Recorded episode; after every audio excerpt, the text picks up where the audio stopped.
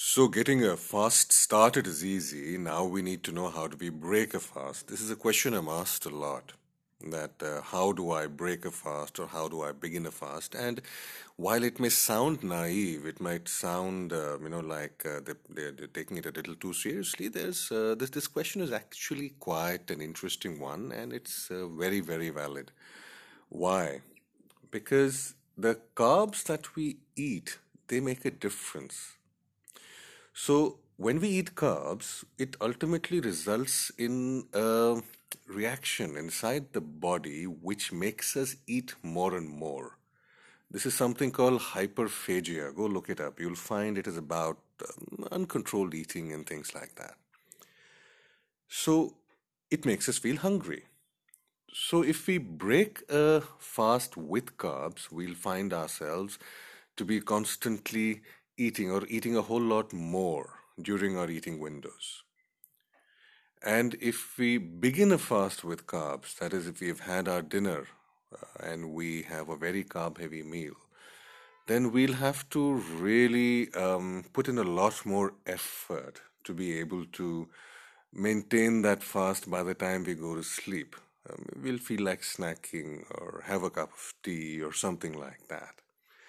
So um, it is best not to break your fast or to begin your fast with carbs. So you can break your fast with something light. There's so many things you could do. Uh, you could do uh, cucumber sticks with a hung curd, spicy dip if you like. You can do a salad. You can do a few nuts.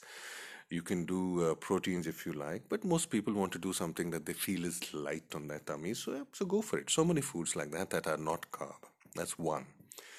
Uh, and two is if you're uh, when you're when you're beginning a fast, uh, I suggest having a protein-rich dinner because that tends to keep you full for a while. It'll it won't uh, it won't um, increase the feelings of snacking and all of that. So that's usually useful.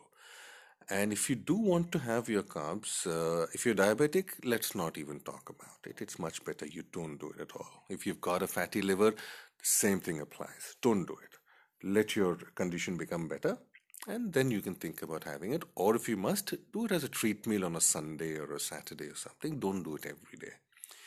But if you are not then uh, go for your carbs in between your fast. And that is between the breaking and the beginning. Go somewhere in between there. So that's a good time for your carbs and um, so yeah, so that is a little podcast on on how to begin and end your fast, and these are the reasons why. And perhaps next time we'll talk about uh, which are the foods, the nutrient dense foods we could uh, possibly include in our diets to try and complete our uh, quota of uh, micro and micronutrients as far as possible in the in the you know, few meals that we're having or in the reduced eating window of ours. I hope this was useful.